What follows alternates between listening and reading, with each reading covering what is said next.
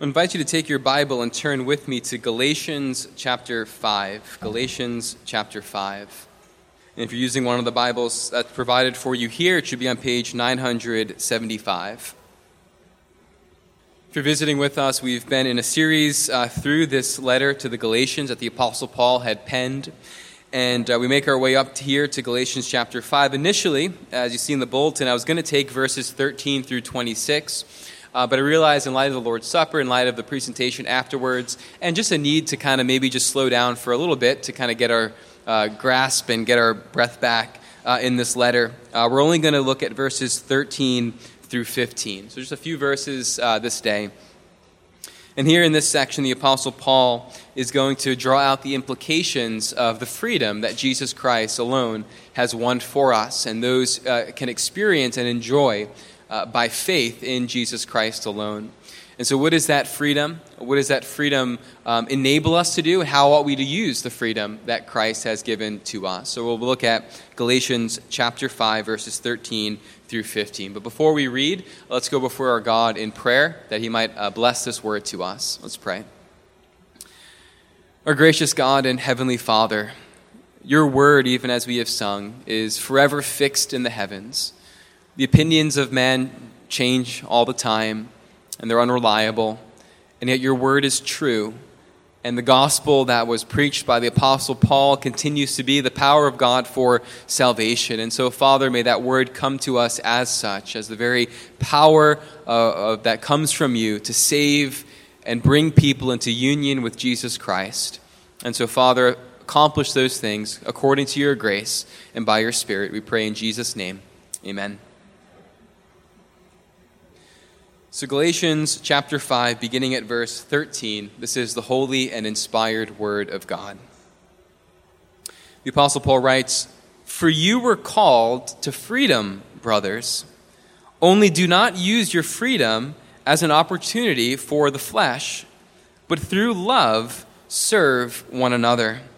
For the whole law is fulfilled in one word you shall love your neighbor as yourself. But if you bite and devour one another, watch out that you are not consumed by one another. So far from God's holy word. And I ask you to please keep your Bibles open as we look at these uh, verses together. Dear congregation of our Lord Jesus Christ, one of the most important points that the Apostle Paul has been trying to drill into the consciousness, the thinking of the church, is that what is effective for spiritual growth and what is effective for dealing with sin, breaking the chains of sin and misery, what is ultimately effective for finding freedom is not the works of our own hands. He's been highlighting the fact that our own hands are too weak, our own our arms are too weak to break the things that hold us in bondage even in bondage to the present evil age, as the Apostle Paul talks about in the very opening of this letter. Yet, the Apostle Paul, by highlighting our own weakness, then points us to the one who alone can set us free. The one who alone can affect real change in our relationship to God and in our relationship to one another in the church. And that one person is, of course, the Lord Jesus Christ the one who alone delivers us uh, from the present evil age. All right, so Paul has been throughout all of these sections pointing us to the Lord Jesus Christ as the one who has power, as the one who is effective in truly delivering from bondage and bringing into freedom, which is why freedom is a major theme uh, throughout this letter. And so here again, the Apostle Paul uh, draws a further contrast between that which enslaves and that which uh, brings us freedom. Drawing a contrast and exhorting the church not to go back to those things that would enslave, but instead to live out the freedom that Jesus Christ has won. And then he goes on to explain what that looks like for uh, the church as well. And so it's kind of three main things that are going that are taking place in these verses here that we want to focus on. The first is the call our being called to freedom as a statement of fact, as the foundation of the Christian life. the call that God has given to us to freedom. And then, secondly, a twofold command, and then a twofold incentive on how, why we are to fulfill uh, that command. And so, first, we want to think about this statement of fact, the foundation of the Christian life. Notice what it says at the beginning of verse 13. Right? Paul tells the church and says, You were called to freedom, brothers. Paul here is, in some sense, summarizing and encapsulating everything he's already been saying up to this point. As he's opened up and unfolded the riches of the good news of Jesus Christ. Right? He had opened up this entire letter by reminding us of what took place in Jesus Christ. Notice what he says in chapter 1, verse 4, if you just turn back a page. In many ways, we've returned to this verse over and over again because I think it's very definitive and um, provides the right paradigm for us to think about uh, this letter properly. But beginning at verse 3 of chapter 1, it says, Grace to you and peace from God our Father and the Lord Jesus Christ, who gave himself for our sins to deliver us from the present evil age. And so, Paul again has been highlighting the fact that we cannot deliver ourselves. That's why he emphasizes the flesh and says, Don't trust in your flesh, don't walk by your flesh and live according to your flesh. It is weak. But Christ is powerful, Christ is strong, and Christ has given himself at the cross in death to set us free, to deliver us from the present evil age, and to be a kind of new creation, to be a people no longer enslaved to the things of this world and the manner of this world and the ethic of this world, marked by devouring one another and, and, competing with one another and measuring ourselves against one another. But he says instead, you have been delivered from that by the, by the Lord Jesus Christ. And so Paul reminds us here in chapter 5, verse 13 you were called to freedom. God Himself has come to you in Jesus Christ in the good news, and He's called you not to slavery, not to bondage, but to freedom. This is the freedom that Jesus Christ has won uh, for us. One commentator had put it this way that Paul's point here is that God has set His people free, has moved them from bondage into freedom his one paramount point that God, through Christ, has brought freedom to mankind. And this, of course, again, as we've been talking about, is the result of the work of Jesus Christ. And again, another point that we've said over and over again is that the reason that this is the case, and, the loudest, you know, slamming on the pulpit that the Apostle Paul could do to get us to understand that we cannot save ourselves is the fact that Jesus Christ, the Son of God, died on the cross. Right? The, the cross of Jesus Christ stands as that, as that definitive statement from God that human effort cannot save. Human effort will leave you stuck in the mire, stuck in your misery, stuck in sin. But Jesus Christ alone is effective uh, to redeem us and ultimately to save us. And Paul is saying that this, if you are a Christian, this is the, at the foundation of your life. This is at the bottom of your life from which now all of the commands that come to you, right? Because Paul's now going to say you've been called to this as a statement of fact. Now, the commands are going to come on how we then ought to live in light of this. But this is the bottom line foundation, the indicative, the grace of God that God gives to us in Christ. And we need to have this just seared into our minds. Seared into our minds, right? Because in moments of temptation, when sin calls me back to bondage, in moments of temptation, when I want to compete with my brother and sister in the church, or I want to measure myself against one another, I want to look down upon somebody else who maybe doesn't have the same view on something as I have, or whatever it might be, right? In, in those moments, we're to remind ourselves that you were called to freedom, and my brother and sister was called to freedom as well. What Paul's point is going to be later, not to jump ahead too far. But, right, he's saying that we're not to relate to one another, therefore, as if I'm your taskmaster, or I'm the one who dictates your life, or I'm the one whom you must ultimately agree with. No, rather, just as God called me to freedom, He called us to freedom. He called my brother and sister to freedom. So we'll say more about that later. Therefore, rather than taskmasters, as we're going to see, we're to relate to one another as servants relate to one another, even as Paul, it gets translated a little bit muted here, but really as, as if I'm your slave. That's the kind of language the Apostle Paul is saying, how we ought to relate to one another in the church. Not over one another, but, but as your servant, as one who loves you, one who sacrifices for you, one who d- lays down his life for you. Right? So that's, this is going to be the implications of this indicative, of this statement of fact. You were called to freedom, not just individually, but together, corporately, one another. And your brother was called to freedom as well. So that's the statement of fact, the very foundation of your life as a Christian. Now, from that, uh, a twofold command goes out, uh, and it goes out as both positive and negative. Paul begins with the negative and then he speaks about the positive. He says, okay, if we were called to freedom, well, can I therefore then do whatever I want? Then it doesn't matter how I treat one another. And Paul's saying, no, that's not the kind of freedom that God has called you to. He's not called you to that kind of freedom because that kind of freedom is actually bondage. That kind of freedom is going back to what God had freed you from.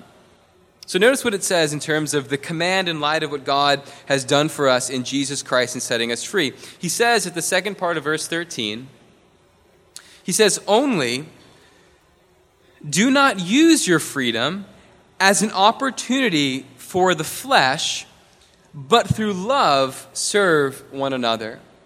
The picture the Apostle Paul is drawing here regarding the negative uh, statement, right? Do not use your opportunity, uh, your freedom as an opportunity for the flesh. The idea here is kind of like a, a base of operations, right? Don't make your freedom a kind of base of operations from which all of the wickedness, which he's going to talk about later, and all of the sin and all that belongs to the flesh has sort of a safe place then to go out and bite and devour and consume. Right? Don't have it as a kind of a military base of operations where now your freedom entitles you to now do whatever it is you might want, especially as Paul talks about here in relation to one another. Paul's saying that's not the kind of freedom that God has called you to. One, it disregards the complete fact that your freedom came through faith in Jesus Christ. And on the one hand, Christ demonstrated who had ultimate freedom was one who used his freedom to serve, to lay down his life, right? The Apostle Paul, earlier in chapter 2, also in chapter 3, but in chapter 2, right, he has that beautiful statement regarding Christ saying, He who, who gave himself for me and loved me. Christ sets the example for us, and because we've been we've believed upon him, right? Faith doesn't just look at Jesus Christ and acknowledge the fact that he died for sin. Faith brings us into union with Him, life flowing unto life. That we've been bonded to Jesus Christ. Our life is hidden with Him. And therefore, His life manifests itself in our life. And therefore, our freedom then is then to be used even as Christ used His own. Not as a base of operations by, wh- by which we might give opportunity for the flesh, as Paul's going to later uh, flesh it out for us, right? In terms of, of um, fighting, in terms of consuming. But instead, as we've believed upon Jesus Christ, as we've been united to him by faith, as we've been called in Christ to freedom, we are instead to serve one another in love. And again, as I said earlier, Paul's language here is, is even stronger, right? We're to relate to one another, be one another's slaves in love. Again, that's what Paul is calling us to because of what Christ has done and because we have been united to him uh, by faith as well. And therefore, we're to use our freedom properly. And as I said earlier, maybe just to flesh this out a little bit further here, right, this means not only when I think about myself, I am free and therefore um, I'm not to, you know, to, to uh, be in bondage or nobody can tell me what to do, but that's not the perspective Paul is getting at here. Rather, Paul is saying that when you think about your freedom, also think about the freedom of those sitting around you. And therefore, relate to one another as slaves, not as taskmasters. And I think this is very important because I think that this kind of mindset could settle in where maybe a certain way of living. Now, there are certain things, of course, the Bible forbids, and we need to be strong on those things. But oftentimes, the Christian life is filled with a matter of wisdom. What is wise for me in this situation? Uh, what works well for me in this situation? What is good for me in this situation? And we can often take what might be wise and then begin to elevate it as if, well, this now is the standard. This now is what everybody here must be doing as well. And I begin now presuming myself as more righteous or standing over such people and looking down upon them because, well, they don't do the exact things that, that I like to do. They don't raise their kids the way that I raise my kids. They don't um, treat their wife. Of course, there are things we are to treat our wives properly, right? But it's like, well, they don't do this specific thing, or right? We can we can often elevate things that we think are wise and maybe very helpful to a position of now saying they're not doing it, and therefore I look down upon them. But you are not their taskmaster. Now, yes, if your brother and sister is caught in sin, we have plenty of exhortations throughout Scripture. You need to go to your brother and point that out to them and, call, and ask them to repent. But we cannot take matters of wisdom and require it of other people. Rather, we are to relate to one another as servants, relate to one another as, as slaves, not taskmasters. And this is what then begins to define the relationships within the church. It's what defines the love that we are to have for, for one another. Not just requiring rules of one another, not requiring of one another more than the Lord Himself requires of us, but being willing to, to, to live with my brother and sister, to think of them as more important than myself, to have the mind of Christ, as Paul says elsewhere in Philippians chapter 2. And so this is, these are the kind of relations that we are to have in the church. Servants, not taskmasters, regarding one another. I think this is what the Apostle Paul is calling us when he says, Do not use your freedom as opportunity for the flesh, but through love be a servant, be a slave of one another. That's the command that goes out to us. And so we might ask ourselves, right? It's not meant just to be convicting or whatever it might be. I think there's many ways here which you look around and see love abounding uh, you can see many different people here from different backgrounds, different convictions on various things, and yet we can come together in love for one another, not biting and devouring one another. So, right, we can also be commended by the Apostle Paul and his word here, but also then say, okay, let me be careful that we don't fall into these things, and let us continue to grow in these things as well. That freedom might mark us as the people of God, and that freedom might be used to love one another and serve one another. Now, Paul gives two incentives on the basis of that command, right? And these come in verses 14 and 15. And first, the first incentive comes from the law itself, from the Old Testament, which is very ironic.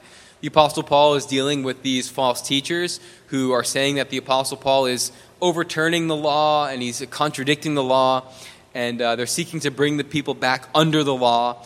And the Apostle Paul, ironically, is saying actually they are the ones who are contradicting the law. They're the ones who are missing the whole point of the law. Notice what he says in verse 14. He says, The whole law is fulfilled in one word you shall love your neighbor as yourself. And so this is um, a command that isn't new. Right? It's not as, as if the Apostle Paul is saying the law was once this, but now it's a matter of love. No, Paul here is simply just citing uh, Leviticus, I believe Leviticus 19, verse uh, 18, or maybe it's 18, verse 19, but he's quoting from Leviticus here. This was always at the heart of the law. And so the Judaizers, who are the opponents that Paul is dealing with, the Pharisees of Jesus' day, right?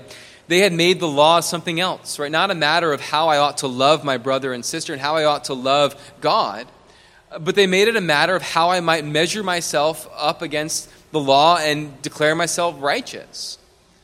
But the law was never, again, meant to be uh, inwardly focused, right? This idea of like, here's the law that you might now begin thinking of yourself as righteous.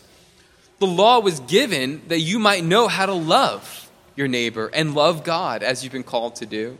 And so Paul's saying that's always been the point. And in fact, these false teachers, all their emphasis on the law, miss the very heart of the law. Rather, the heart of the law is fulfilled in love. And how do we love? But by faith in Jesus Christ.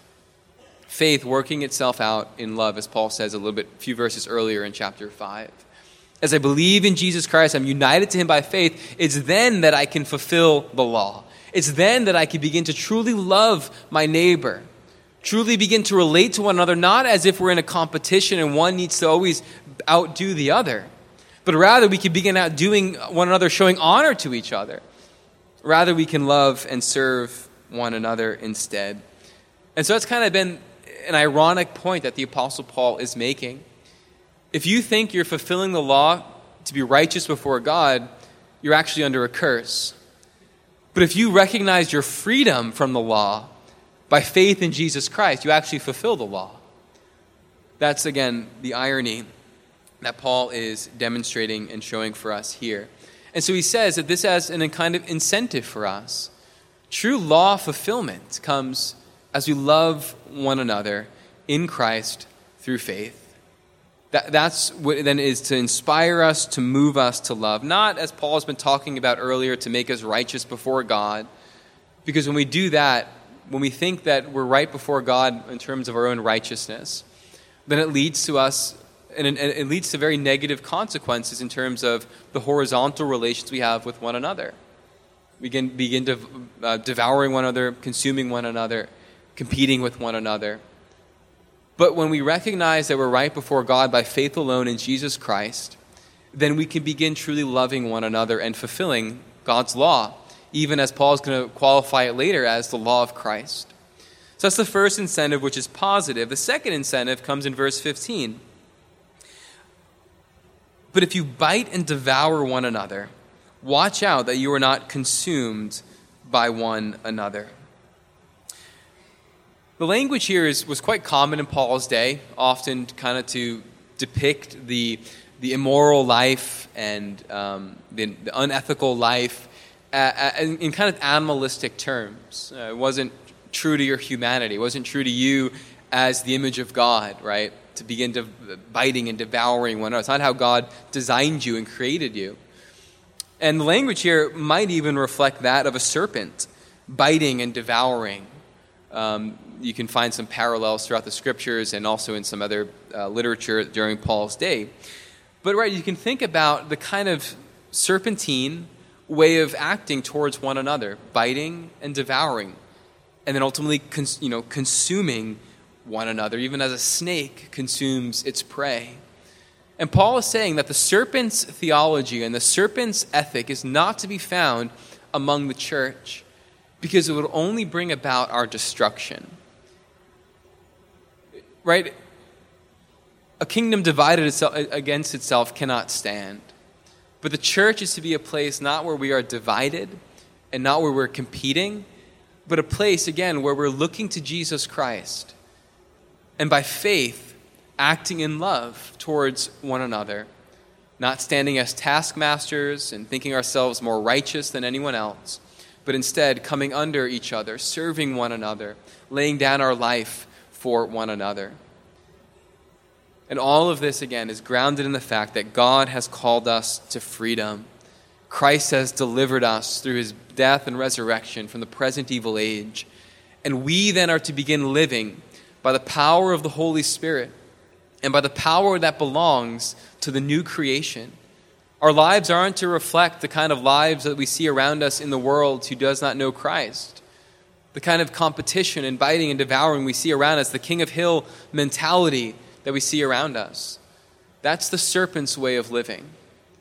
But instead, we are to look to Christ, united to Him, acting in faith, and fulfilling the law of Christ in loving one another.